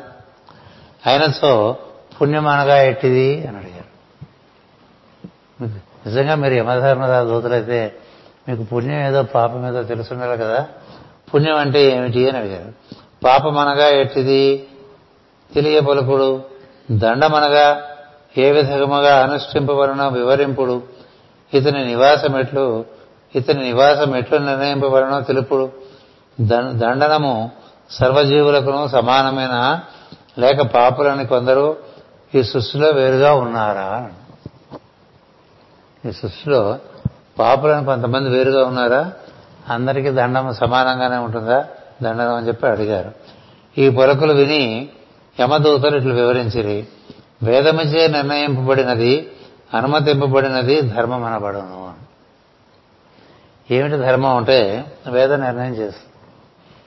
వేద నిర్ణయమే ధర్మం. మీరు విష్ణు సహస్రనామం చదువుకుంటే మీకు ముందు పాఠంలోనే ఉంటుంది. ధర్మం ఎలా తెలుసుకోవాలంటే ఆచారాల వల్ల తెలుసుకోవాలని చెప్తారు. ఎందుకంటే వాళ్ళు ఆచరించి చూపిస్తారు కాబట్టి. మరి ఆచారాల వల్ల కూడా తెలియకపోతే అంటే వేదం వేదమే ప్రమాణం అంచేత వేదమే సమస్తానికి ధర్మానికి ప్రమాణం. అది సద్గురువులు వారి ఆచరణలో చూపిస్తూ ఉంటారు. అంచేత సద్గురువులు ఆచరణలో చూపించకపోయినప్పటికీ వేదం ఫైనల్గా మనకి ధర్మాన్ని చెప్తుంటుంది. అంచేత ఈ వేద ధర్మాన్ని పాటించడం ఈ వేదాన్ని అనుసరించే మేము నిర్వర్తిస్తూ ఉంటాం మా కార్యక్రమాలు అని చెప్పారు. ఇక వేదమనగా ఇటుదందురా వినుడు. అది అంతర్యామి యొక్క స్వరూపము అని చెప్పి. ఈ సమస్త జీవరాశులలో ఎవని స్వభావము వానిది? అట్టి స్వభావము త్రిగుణముల కలయికల నిష్పత్తిచే ఏర్పరచును అవి ఉద్భవించడానికి కారణమైన వాడు ఆ జీవులలోనే ఉన్నాడు. వారికన్నా ముందు కూడా ఉన్నాడు యమదూతలు చెప్తున్నారనేది అందరూ జీవులే. అందరూ జీవులే. వాళ్ళ యొక్క స్వభావం వాళ్ళ యొక్క త్రిగుణాలు బట్టి ఏర్పడతాయి. అంటే జీవులందరూ అంతర్యామి స్వరూపమే. ఈ గుణముల బట్టి స్వభావాలు ఉంటాయి. అంచేత గుణములు బట్టి మనం మంచి చెడు నిర్ణయం చేస్తూ ఉంటాం కదా? అందుచేత అవి వద్దు. ఇట్టి స్వభావము త్రిగుణముల కలయికలచే కలయికల నిష్పత్తిచే ఏర్పడుతుండను ఇదే భగవద్గీతలు కూడా చాలా స్పష్టంగా చెప్తాడు. మీకు ఎప్పుడు ఇబ్బంది లేదురా మీకు ఏర్పడినటువంటి గుణముల నుంచి మీకు ఇబ్బంది ఏర్పడుతూ ఉంటుంది. ఆ ఏర్పడిన గుణములను మీరు సవ్యంగా నిర్మాణం చేసుకోవాలి. అది మీ వల్ల కాదు నన్ను తలుచుకుంటే నిర్మాణం అయిపోతుంది. ఎందుకంటే ఆయన ఆ మూడు గుణాలకి అతీతంగా ఉంటాడు కాబట్టి అతీతంగా ఉండేవాడితో మనం ముడివేసుకుంటే దానికి లోబడి ఉండేటువంటి గుణములు మనని బంధించకుండా ఉంటాయి. అందుకని ఆరాధనలన్నీ కూడా. అప్పుడు నిష్పత్తిలో మనకి చక్కని మార్పు సంభవించే అవకాశం ఉంటుంది. ఈ స్వభావం చేత వేరువేరుగా ఉంటారు జీవులు. జీవులందరూ అంతర్యామి స్వరూపులే అనేటువంటి విషయాన్ని చెప్పారు. అని చెప్పి ఇవి ఉద్భవించడానికి కారణమైన వాడు కూడా ఆ జీవులలోనే ఉన్నాడు. ఈశ్వరుడు మనలోనే ఉన్నాడు. జీవుడు అంటే మన లోపల ఈశ్వరుడు ఉన్నాడు మూడు గుణములు ఉన్నాయి. సో మూడు గుణములు మన స్వభావాన్ని నడిపిస్తూ ఉంటాయి. మనలోనే మూడు గుణాలకు అతీతమైనటువంటి దైవం కూడా ఉన్నాడు. వాడిని ఆశ్రయిస్తే ఈ మూడు గుణములు సమకోణ త్రిభుజంగా పనిచేసి మనకి సమభావం సమదర్శనం సమవర్తనం అంత సమంగా జరిగిపోతుందండి. అందుకని ఆరాధన. అందుకని ఎంత మనకి ఆరాధన జరిగింది అనే దానికి లిట్మస్ టెస్ట్ ఏమిటంటే నీవెంత శాంత స్వభావుడుగా ఉన్నావు నీ ఎందు త్రిగుణములు ఏ విధంగా అమరికి చెంది ఉన్నాయి దాన్ని బట్టి తెలుస్తుంటాం అందువల్ల ఈ మూడు గుణములు జీవుడు దేవము మూడే ఉన్నాయి. ఆ మూడు చెప్పారు. చెప్పి వాడికన్నా ముందు కూడా ఉన్నాడు. ఎవడు? ఆ ఈశ్వరుడు అనేటువంటి తత్వము. జీవుడి కన్నా ముందు ఉన్నాడు. గుణముల కన్నా ముందు ఉన్నాడు. జీవులలో ఉన్నాడు. అలాంటి జీవుల్లో ఉన్న ఈశ్వరుణ్ణి మనం బాగా పట్టుకున్నాం అనుకోండి అప్పుడు గుణాలు బాధ పెట్టవు. మనం ఎక్కడో ఉన్నాడు అనుకుంటాం కదా. ఎక్కడో లేడు లోపలే ఉన్నాడు. గుండె చప్పుడుగా ఉన్నాడు శ్వాసగా ఉన్నాడు. వినదలుచుకుంటే లోపల వింటూ ఉంటే వాడు వినిపిస్తాడు క్రమంగా. దాన్ని బాగా అభ్యాసం చేస్తే కనిపిస్తాడు మాట్లాడతాడు అన్నీ ఉంటాయి. అది జీవుడికి ఈశ్వరుడికి ఉన్న సంబంధం తల్లిదండ్రుల సంబంధం లాంటిది. అందుకని ఒక తండ్రి కొడుకుల సంబంధం లాంటిది. కొడుకు పిలిస్తే తండ్రి పలకడా? పలకడు? పలుకుతాడు. అందుచేత ఈ ప్రధానమైన సంబంధం ఉన్న చోట గుణముల్లోకి ప్రవేశించామనుకోండి ఈశ్వరుడు మరుగైపోతూ ఉంటాడు. ఈశ్వరుల్లోకి మనం పెరుగుతున్నాం అనుకోండి గుణములన్నీ కూడా చక్కగా మనకి సర్దుబాట్లు జరిగి సవ్యంగా అవి ప్రవర్తిస్తూ ఉంటే ఈశ్వర సాన్నిధ్యం మనలో పెరుగుతూ ఉంటుంది. ఇలాంటి విషయాలు యమదూతలు ఈ విధంగా చెప్పారు. గుణముల చేత ప్రతి వస్తువు మరి యొక్క దానికన్నా వేరుగా ఉన్నవి. నిప్పు వెలుగునొచ్చును నీరు దప్పిక తీస్తును మొదలగు క్రియాభేదముల చేత కూడా సృష్టిలో భేదములు గమనింపబడుతున్నవి అంత లోతు గమనింపలేనప్పుడు వేరు వేరు పేర్లతో వస్తువు గుర్తింపబడును. ఈ భేదము చూసువాని ఈ భేదము చూసువాని ఎందును చెప్పుకుని వాని ఎందు ఏర్పడుతున్నది ఈ జీవులు ఏర్పరుచుకున్నారా? లేదు. వారిలోనే ఏర్పరుచు ఏర్పరుచువారు ఉన్నాడు. మరి ఎట్లు బోధపడుతున్నది వారి ఎందే బోధకుడు కూడా ఉన్నాడు. ఇప్పుడు నీరు ఉందనుకోండి మనం దాన్ని నీరుగా చూడొచ్చు. నీరని మనమే పేరు పెట్టుకున్నాం. ఆ నీటి గురించి ఏదో మనకు అవగాహన ఉంది. నీరే మనకి దైవంగా చూసేటువంటి భక్తులు కూడా ఉంటారు. అగ్ని ఉంది అగ్ని అగ్నిగా చూస్తాం. అది గుణముల ద్వారా చూస్తే ప్రపంచం కనిపిస్తుంది. గుణముల ద్వారా కాకుండా అంతర్యామి తత్వంతో చూస్తే అంతా దైవంగా కనిపిస్తుంది. సో ఈ గుణముల ద్వారా చూడటం వల్ల ఈ గుణ వాటిలో ఉండేటువంటి గుణాలు కూడా మనకు కనిపిస్తాయి. అంచేత నీరు నీరుగాను నిప్పు నిప్పుగాను మనం అనుభూతి చెందుతూ ఉంటాం. అది ఇక్కడ వివరిస్తున్నారు. నీరు దప్పిక తీర్చుట మొదలగు క్రియాభేదముల చేత కూడా సృష్టిలో భేదము కనిపించుతున్నది. అంత లోతు గమనింపలేనప్పుడు వేరు వేరు పేర్లతో వస్తువులు గుర్తింపబడను. ఇది నీరు ఇది అగ్ని ఇది వాయువు ఇది భూమి ఇది ఫలానా వస్తువు ఇట్లా గుర్తిస్తూ ఉంటాం కదా. ఈ భేదము చూసువాని అందును చూసేవాళ్ళ ఉంది చెప్పుకుని వాని అందును ఏర్పడుతున్నది ఈ జీవులు ఏర్పరచుకున్నారా లేదు. వారిలోనే ఏర్పరుచు ఏర్పరచువాడున్నాడు ఇప్పుడు ఇట్లా చూడటం అనేటటువంటి విద్య కూడా వాడే నేర్పాడు అంటున్నాడు గుణముల ద్వారా ఉన్న వస్తువును అందులో ఉండే అంతర్యామిగా కాకుండా ప్రపంచంగా చూడటంగా కూడా వాడే ఏర్పరుస్తున్నాడు. తర్వాత దాన్ని ఇది ఇది కాదు దీని మూలం ఇదని మళ్ళీ చెప్పేవాడు కూడా అందులోనే ఉన్నాడు. అంటే ముందు అవిద్య నేర్పి తర్వాత విద్య నేర్పడం అనేది ఉంటుందండి సృష్టిలో. అవిద్య నేర్పి విద్య నేర్పుతారు అన్నమాట. అవిద్య నేర్పకపోతే ప్రపంచంలో నువ్వు ప్రవర్తించలేవు.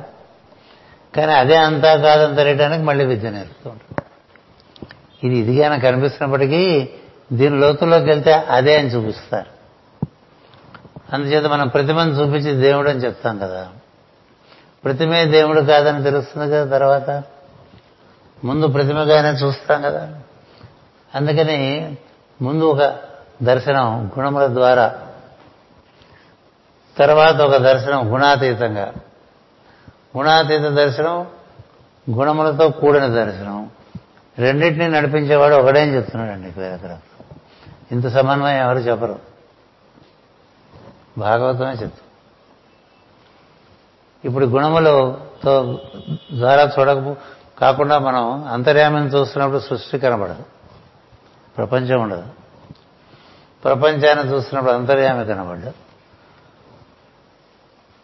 చిన్న ఉదాహరణ మనం టీవీ చూస్తున్నాం అనుకోండి టీవీ స్క్రీన్ మీద అది ఏమీ లేనప్పుడు వైట్ స్క్రీను బ్లాక్ స్క్రీను కనిపిస్తుంది కదా? అదేగా ఉంది. మరి బొమ్మలు పడుతున్నప్పుడు బొమ్మలే కనిపిస్తున్నాయి. అప్పుడు స్క్రీన్ కనిపించదుగా? బొమ్మలు కనిపిస్తూ సినిమా రసవత్తరంగా నడుస్తుంటే ఈ బొమ్మలు చూడకుండా ఆ వెనకాల ఉండే స్క్రీన్ చూస్తే నీకేమైనా అనుభూతి కలుగుతుందా? రసానుభూతి కలగదు కదా? మరి సృష్టి నవరసాలతో ఏర్పరిచారు. నవరంగా అంటూ ఉంటాం కదా? నవరాత్రి పూజలు అంటూ ఉంటాం నవావరణలు అంటూ ఉంటాం. ఎన్నో రకాలుగా ఏర్పరిచిన సృష్టి ఎంతెంతో వైభవం కలిగి ఉన్నది ఎంతెంతో ఆనందం ఇచ్చేటువంటి సృష్టిని దాన్ని చూడటానికి కూడా నీకు ఆయనే ఒక ఎక్విప్మెంట్ ఏర్పాటు చేశాడండి.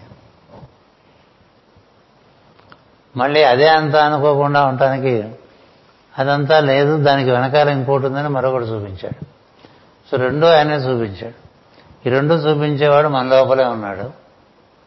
ఎక్కడో లేడు.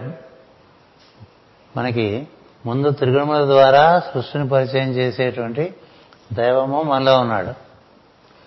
ఆ తర్వాత త్రిగుణముల ద్వారా మనం స్వభావంలో బాగా ప్రవేశించి తికమకలు పడుతున్న సందర్భంలో త్రిగుణములన్నీ సరి చేసుకుని బయటకు వచ్చేటువంటి విధానం చెప్పేటువంటి బోధకుడు మనలోనే ఉన్నాడు. అటుపైన ఈ తిరుమల ఏవి లేకుండా ఉంటే ఎట్లా ఉంటుంది అని చూపించేటువంటి విధానం నేర్పేటువంటి బోధకుడు ఉన్నాడు. అనుభూతినిచ్చేవాడు వాడున్నాడు ఆనందాన్ని కలిగించేవాడు ఉన్నాడు అంచేత ఉన్నది లేదు రెండింటిని చూపించేవాడు వాడు ఉన్నాడు అన్నది ఇట్లా ఉన్నాడు వాడు. సూర్యుడు నిప్పు మబ్బులు గాలి సూర్యకిరణములు చంద్రుడు మున్నగు మున్నగునవి. ఒకదానికన్నా ఒకటి వేరుగా కనబడి గమనింపబడి ఈ సృష్టి ఏర్పడినది అని. సూర్యుడు నిప్పు మబ్బులు గాలి సూర్యకిరణములు చంద్రుడు మున్నగి మున్నగునవి. ఒకదానికన్నా ఒకటి వేరుగా గమనింపబడి ఈ సృష్టి ఏర్పడినది. ఇన్నిటి కూర్పు పేర్పు సాధ్యమగుటయే ఆకాశముగా గుర్తింపబడినది. వీని విని సంయోగ వియోగముల రూపములే పగళ్ళు రాత్రులు సంధ్యలు అనబడుతున్నవి. వారితో కాలమున్నదని తెలియచున్నది. ఈ దేహమందు కావలసిన పృథ్వీ తత్వమునకై భూమి ఏర్పడినది. ఇన్నియను దేహధారి కన్నా ముందు ఉన్నవి. కనుక దేహధారికి సాక్షులై సమస్తమును బోధించుతున్నవి ఇవియే ధర్మాధర్మమును బోధించుతున్నవి ఇందలి క్రమబద్ధమును అనుసరించి క్రమమును అనుసరించి జీవులందరూ కర్మబద్ధులే కనుక ఎల్లవారను దండింపదగిన స్థితిని పొందుతూనే ఉందరు అని. కోరిక ఏదైనా కర్మాచరణము చేయవారు ఎవరైనాను శుభాశుభములకు కారణమగుసుందురు. కనుక దండన కరగసుందురు జీవుడు గుణములతో సాంగత్యము పొందినప్పుడలా కర్మాచరణము తప్పదు. గుణములతో కూడినప్పుడు వీళ్ళు ప్రవర్తించే తీరులోంచి పుట్టేటువంటి కర్మలోంచి ఆ కర్మ ఆచరణలోంచి పుట్టేటువంటి వాటికి తగిన విధంగా అనుభూతి ఇవ్వడం ఇక్కడ దండన ఉంటాయి కొంతమందికి వీడిని ఇక్కడ పంపించండి వాడిని అక్కడ పంపించి చూస్తుంటా.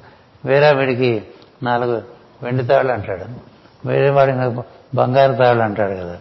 అట్లా మనం చేస్తున్న పనులకే మనకు అనుభూతులుగా వస్తాయి. ఎవరు వెయ్యరు. గుర్తుపెట్టుకోండి. ఇది ఎవరో కూర్చుని ఎవరో చేస్తున్నట్టుగా మనకి సినిమా సినిమాటిక్గా చెప్తారు కానీ according to what we think what we speak and what we do అదలా ఆటోమేటిక్గా దాని అనుగుణమైనటువంటి అనుభూతి మనకు వచ్చేస్తుంది. అది చాలా ఇంపార్షల్గా జరిగిపోతూ ఉంటుంది. అందుకని నీ చేసిన దాన్ని బట్టి నీకు అనుభూతి. ఇక్కడ దండనం అంటే అర్థం అంటే చేసిన పనికి ఫలితం అని అర్థం. కోరిక ఏదైనా ప్రస్తుతము తాను అనుసరించిన సుకృతము దుష్కృతం ఎంతో దానిని అనుసరించే భవిష్యత్తులో ఫలితం అనుభవించను. తన నిపుణత చూపి కూడా దానినే కోరి సాధించుకును ఇంకను మరికొంత వివరణ ఉన్నది.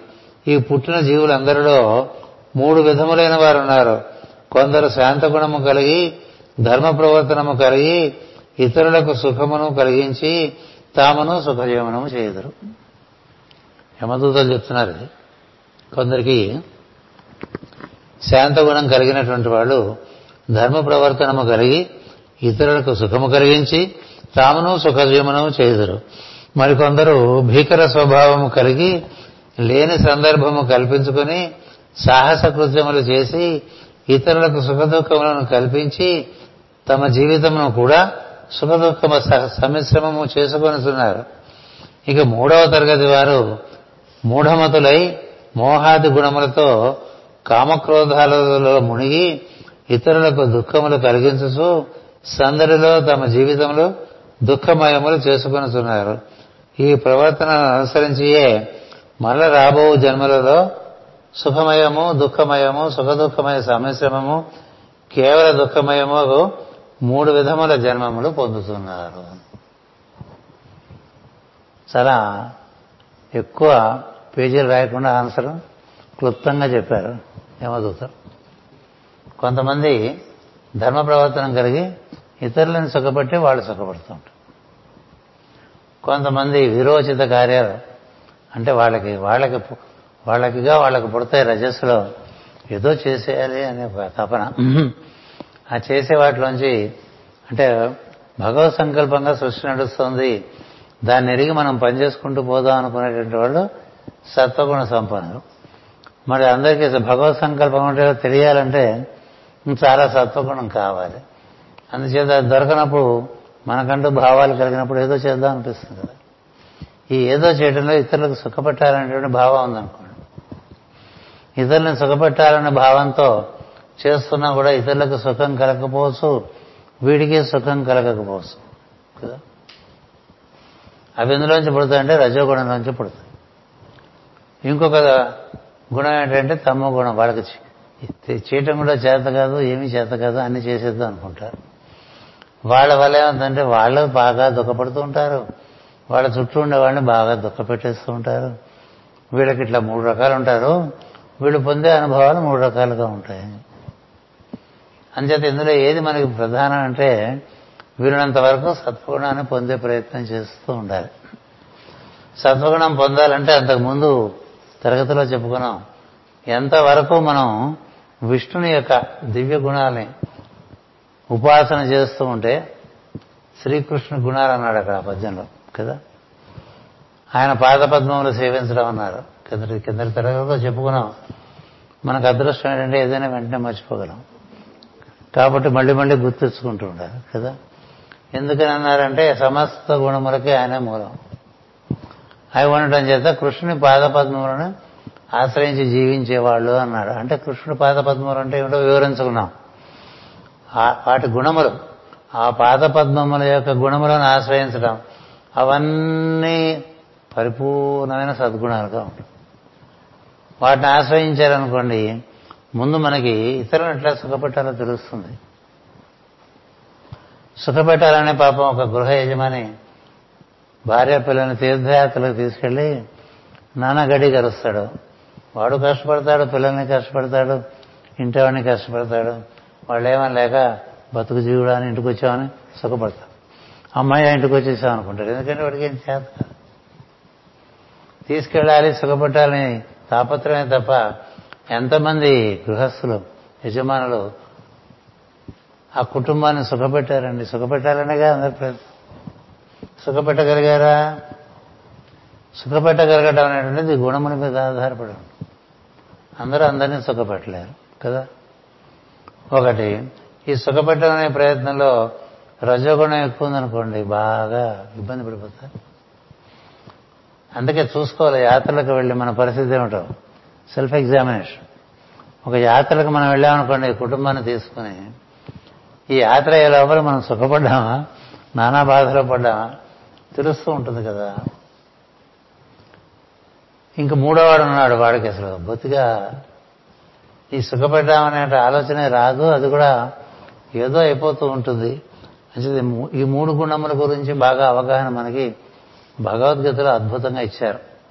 అదే మూడు రకాలుగా మూడు అధ్యాయాలు దాన్ని మనకు ఏర్పాటు చేశారు. గుణత్రయ విభాగయోగం ఒకటి ఇచ్చారు శ్రద్ధాత్రయ విభాగం ఒకటి ఇచ్చారు దైవాసుర సంపత్తి విభాగయోగంలో ఇచ్చారు. ఇన్ని చోట్ల మూడు గుణాల గురించి చెప్తాడు దైవం వాటిని ఎంత సర్దుబాటు చేసుకుని అది సమకోణ త్రిభుజంగా ఏర్పరచుకుంటే అంత బాగుంటుంది జీవితం. లేకపోతే అంత దుఃఖపూరితం అయిపోతూ ఉంటాం. ఇప్పుడు మన ఇట్లా భాగవతం చదువుకుంటున్నాం అనుకోండి మనకు తెలియకుండానే మనలో ఈ త్రిభుజం చక్కగా సమకోణ త్రిభుజంగా ఏర్పడుతూ ఉంటుంది. ఎందుకంటే ఆ ఆ గ్రంథంలో ఉండేటువంటి తత్వమేది సత్వగుణ ప్రధానమైన గ్రంథం. అందుకని దాన్ని చదువుకోమని చెప్తారు. ఒక్కొక్క గ్రంథానికి ఒక్కొక్క ప్రత్యేకత ఉంటుంది. ప్రత్యేకత ఉంటుంది. ఇప్పుడు రామాయణం చదువుకుంటున్నాం అనుకోండి బాగా హృదయం మందు కరుణ పుడుతుంది. కరుణారస ప్రధానమైనటువంటి రామాయణం. బాగా హృదయం ఎందుకంటే మనిషిలో మనిషి కరుడుగట్టు ఉంటాడు గుండె రాయే ఉంటాడు. అలాంటి వాళ్ళంతా కరగాలంటే రామాయణం భాష ఒక్కొక్క దానికి ఒక్కొక్క ప్రయోజనం మనకి. భాగవతం సర్వ ప్రయోజనములుగా చిట్ట చివరికి మనకి కలియుగంలో ఇవ్వబడినటువంటి గ్రంథం కాబట్టి ఇందులో చెప్పబడిన విషయం ఏంటంటే ఇట ఈ యమదూతలు ప్రధానంగా మూడు రకాలుగా ఉన్నారు. దాన్ని బట్టే వాడు పొందేటువంటి అనుభూతి అంతా ఉంటుందని చెప్తున్నారు. దేవుడైన యమధర్మరాజు సర్వజీవరాశులలో అంతర్యామి అయి ధర్మస్వరూపుడై ఉండను. మనలో ఎముడున్నాడని గుర్తిస్తారండి ఎవరన్నా? ఇప్పుడు యమధర్మరాజు మీరు చాలాసార్లు నేను సతీ సావిత్రి మార్కండేయుడు తర్వాత నచికేతుడు ఇవి చెప్పినప్పుడు యమధర్మ యమధర్మరాజు యొక్క గుణగణాలను బాగా కీర్తించారు ఎందుచేతంటే విష్ణు స్వరూపమే అది. అంతర్యామియే ఇట్లా ఉంటాడండి. ఇప్పుడు మళ్ళా అంతర్యామిగా ఉన్నాడన్నారు. ముందు అంతర్యామి స్వరూపుడే యమధర్మరాజు ఉన్నాడన్నాడు. అదేమిటది? ఇంతమంది ఉన్నారా? అంటే మనలో యమ నియమములను పాటింప చేస్తున్నాడా లేదా జీవుడు అనేటువంటి చూసేటువంటి సాక్షిభూతుడుగా కూడా దైవం లోపల ఉన్నాడు. అందుకని మనం ఏదో తప్పులు చేస్తే ఎవడో చూడలేదు అనుకోపోకండి. లోపల నుంచి చూస్తుంటే ఇక వాడు చూడండి ఏముంటుంది చూడండి ఏముంటుంది మనం మాట్లాడిన మాట కానీ మనం చేసే ఆలోచన కానీ మనం చేసే చేత కానీ సర్వసాక్షిగా లోపల నుంచి చూస్తూ ఉంటాడు. అయినప్పటికీ మనం చేస్తూ ఉంటాం కదా. చూస్తున్నా కొన్ని కొన్ని బలీయంగా చేస్తూనే ఉంటాం. కదా? దీనివల్ల స్వభావం చేత. అయ్యో నేను చేస్తున్నది అంత సవ్యంగా లేదే. అయినప్పటికీ ఎందుకు ఇలా బలవంతంగా ఇటుపబడుతున్నాను అని భావించినటువంటి సాధకులు కూడా ఉన్నారు. బలాదాకృష్య మోహాయ మహామాయ ప్రయచ్చది అని మహాజ్ఞానాన్ని కూడా అలాగా ఒక్కొక్కసారి వారి వారి స్వభావం ఆ విధంగా లాగుతూ ఉంటుంది. అందుకే లోపలి నుంచి అన్ని చూస్తూ ఉంటాడు. ధర్మాధర్మములతో కూడిన జీవుల పూర్వ రూపములను గమనించి వానికి అనురూపమైన మార్గమును కల్పించుతున్నాను అంటే జీవుడు బట్టే అంతా కూడా కల్పించు తాను తాను వేరనుకొను అజ్ఞానమే ఆధారముగా జీవుడు ఉన్నాడు కనుక అతడు సహజముగా తమో గుణముతో కూడిన పూర్వకర్మ కలవాడు నేను చాలా సపరేట్ అనుకుంటాడు కదా ప్రతివాడు నా రూటే వేరంటుంటాడు. కదా? ఎంత సపరేటిజం ఉంటే అంత తమస్సు అన్నట్టు అర్థం. అని చెప్తోంది భాగవతం. మనకంత ఎక్స్క్లూజివిటీ కదా. ఎందుకని మనకు మనం స్పెషల్ మనకు మనం స్పెషల్ అనుకుంటూ ఉంటాం కదా. అదే బిగినింగ్ అంటున్నాడు దేనికి అజ్ఞానానికి. తమ గుణం. అని చెప్తా అతడే నేనుగా ఉన్నాను అని జ్ఞానం చెప్తుంది. అది మనకు గుర్తున్నది. అతడే నేనుగా ఉన్నాను అనుకునే వాడికి అందరిలో కూడా అతడే ఉన్నాడని తెలుసు.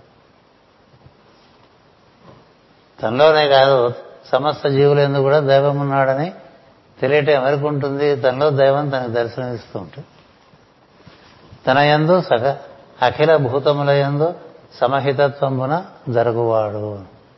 ఎవరు? ప్రహ్లాదుడు ఎందుకని లోపల ఆయనకి విష్ణు దర్శనం అవుతూ ఉంటుంది?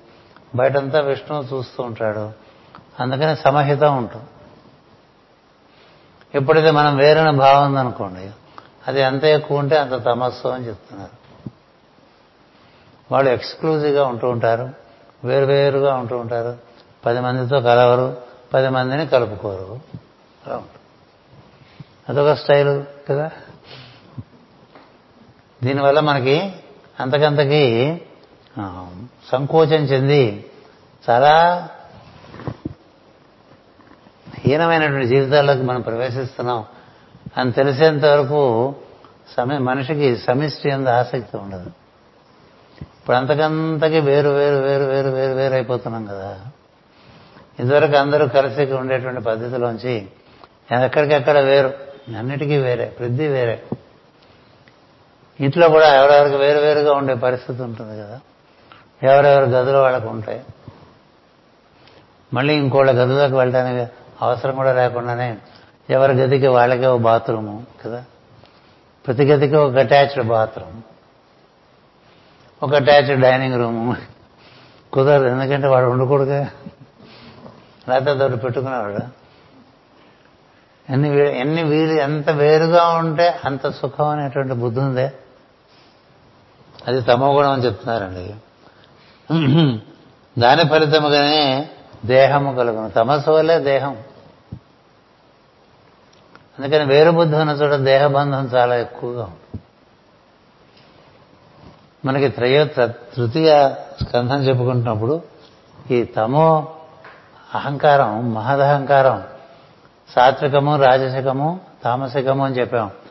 తమ గుణంలోంచే పంచభూతాలు పుడతాయి దాంట్లోంచి దేహాలు రజగుణంలోంచే దశేంద్రియాలు పుడతాయి అంటే కర్మేంద్రియాలు జ్ఞానేంద్రియాలు. వాటి వల్లే మనకి కదలికలని పంచేంద్రియాలు జ్ఞానేంద్రియాలు లేకపోతే జీవుడికి దేహంలో కదలడానికి వేరే ఫెసిలిటీ అంటే ఏం లేదు. అవి ఎక్కువ కదిలిచేస్తూ ఉంటాం. వాటికి రజస్సు ప్రధానమైన లక్షణంగా ఉంటుంది ఇది కర్మేంద్రియాలకి జ్ఞానేంద్రియాలకి. పంచభూతాలతో చేయబడిన శరీరం అది జడం అది తమస్సుగా ఉంటుంది. అందుకని అది ఎక్కడ పెడితే అక్కడ ఉంటుంది. ఇంద్రియముల చేతనే అది కదిలింపబడుతూ ఉంటుంది. ఈ తమో గుణముతో కూడినటువంటి పంచభూతాత్మకమైన శరీరం రజోగుణంతో కూడినటువంటి దశేంద్రియములు వీటిని అధిష్ఠించి మనం పని చేసుకుంటూ ఉంటాం. అందుకనే మన పేరు దశరథుడు అని పెట్టారు. దశరథుడు ఎందుకన్నారంటే దశేంద్రియాలని వాడుకునేవాడు వాడు. ఈ శరీరాన్ని. అయోధ్యలో ఉంటాడు వాడంటే ఈ వరపంజరంలో ఉంటాడని అర్థం. సరే అది వేరే కథ.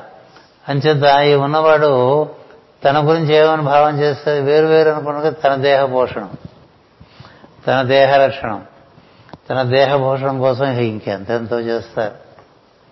ఈ రోజుల్లో దేహపోషణం కోసం మనం చేస్తున్నట్టు వృధా కాలయాపన ఉందే అబ్బో అవి మితిమీరిపోయినాయి అట్లా కూర్చుని ఇలా ఇలా ఇలా చేసుకుంటూ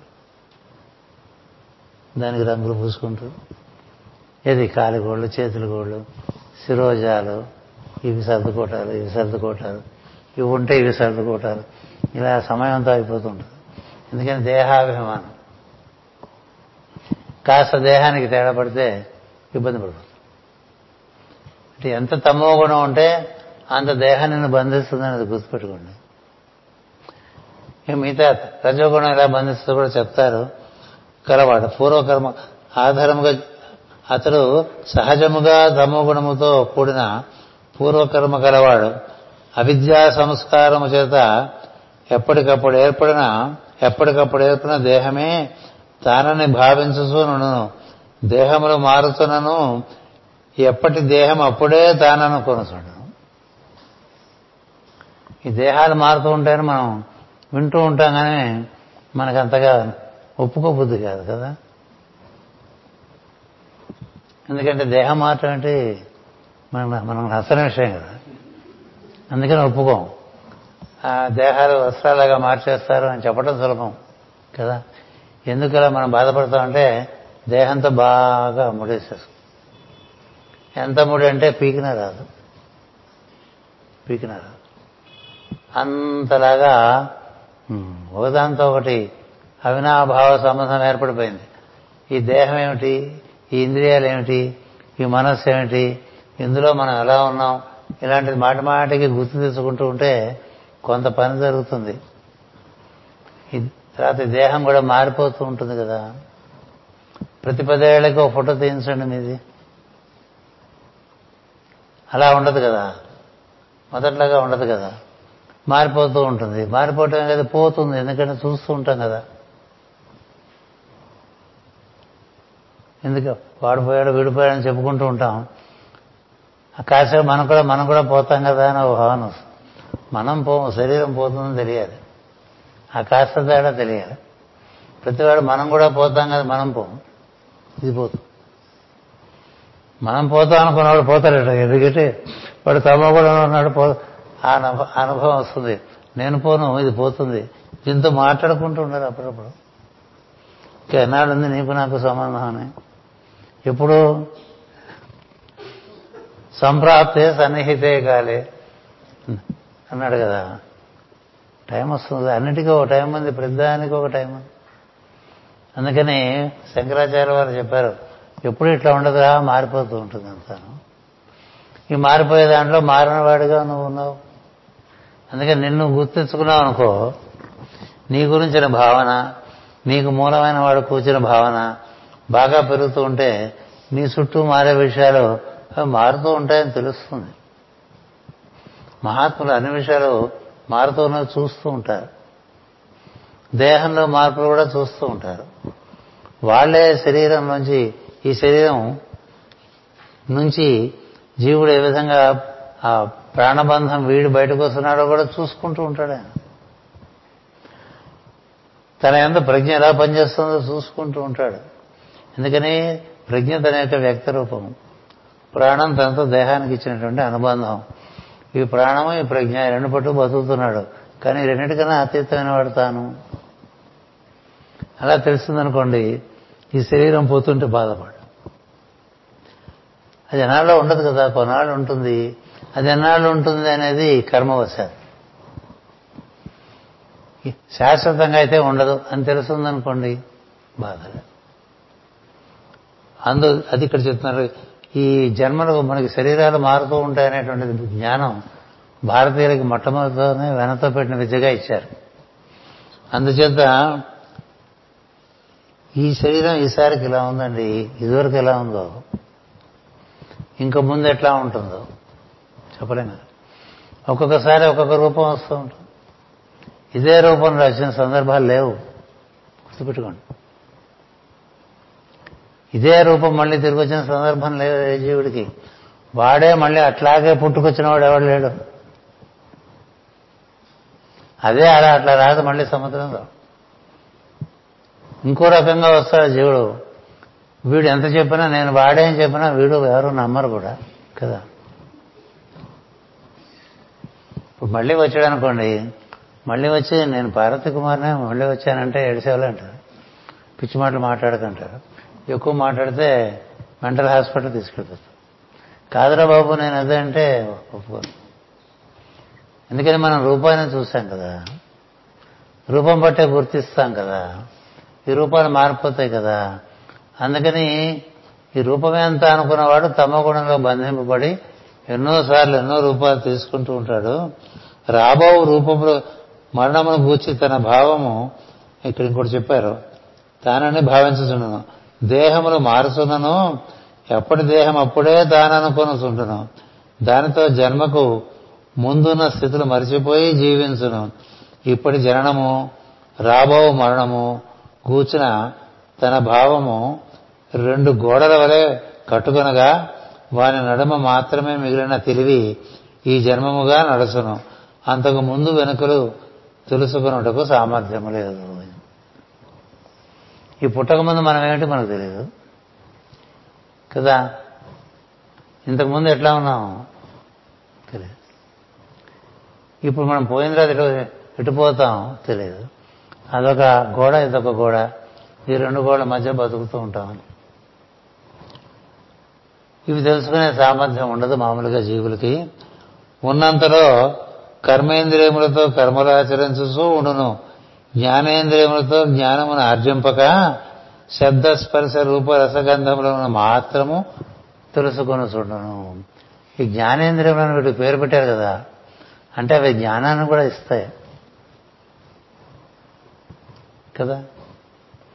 కేవలం చూసిందలా పొందుదాం వినదలా పొందుదాం కనబడిందలా తిందాం నచ్చిందల్లా ముట్టుకుందాం ఇట్లా మాత్రమే పనిచేయవు అని చెప్తున్నాడు.